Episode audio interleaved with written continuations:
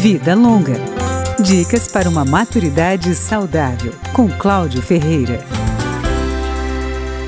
A taxa de permanência de um idoso em uma unidade de saúde geralmente é maior do que entre os jovens. Ele demora mais, tanto na recuperação de uma cirurgia, por exemplo, quanto no deslocamento para fazer um exame. Por isso, o engenheiro civil Norton Mello aconselha que o planejamento dessas instalações leve em conta a distribuição espacial.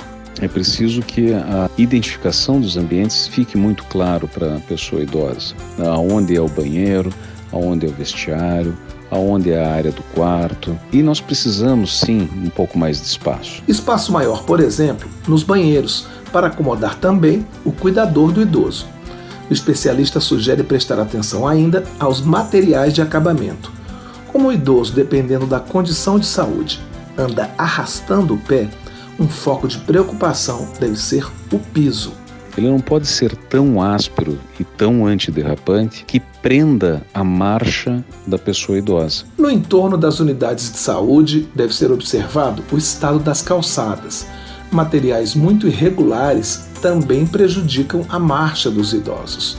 O doutor em gestão de saúde acrescenta outros itens que devem ser verificados. A gente tem que imaginar uma rampa sempre inferior a 8,33%, que é a rampa recomendada para pessoas cadeirantes, né? evitar sempre degraus, mas se não houver essa possibilidade de evitar os degraus, que tenhamos corrimãos, né? que tenhamos elevadores do tipo plataforma, para permitir a acessibilidade às edificações. O engenheiro Norton Mello ressalta que a localização da unidade de saúde nas cidades deve considerar o que diz o plano diretor de cada uma delas.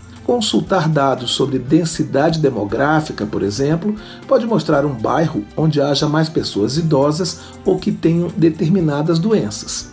Uma boa oportunidade para instalar um centro de saúde mais próximo de quem precisa. Vida Longa, com Cláudio Ferreira.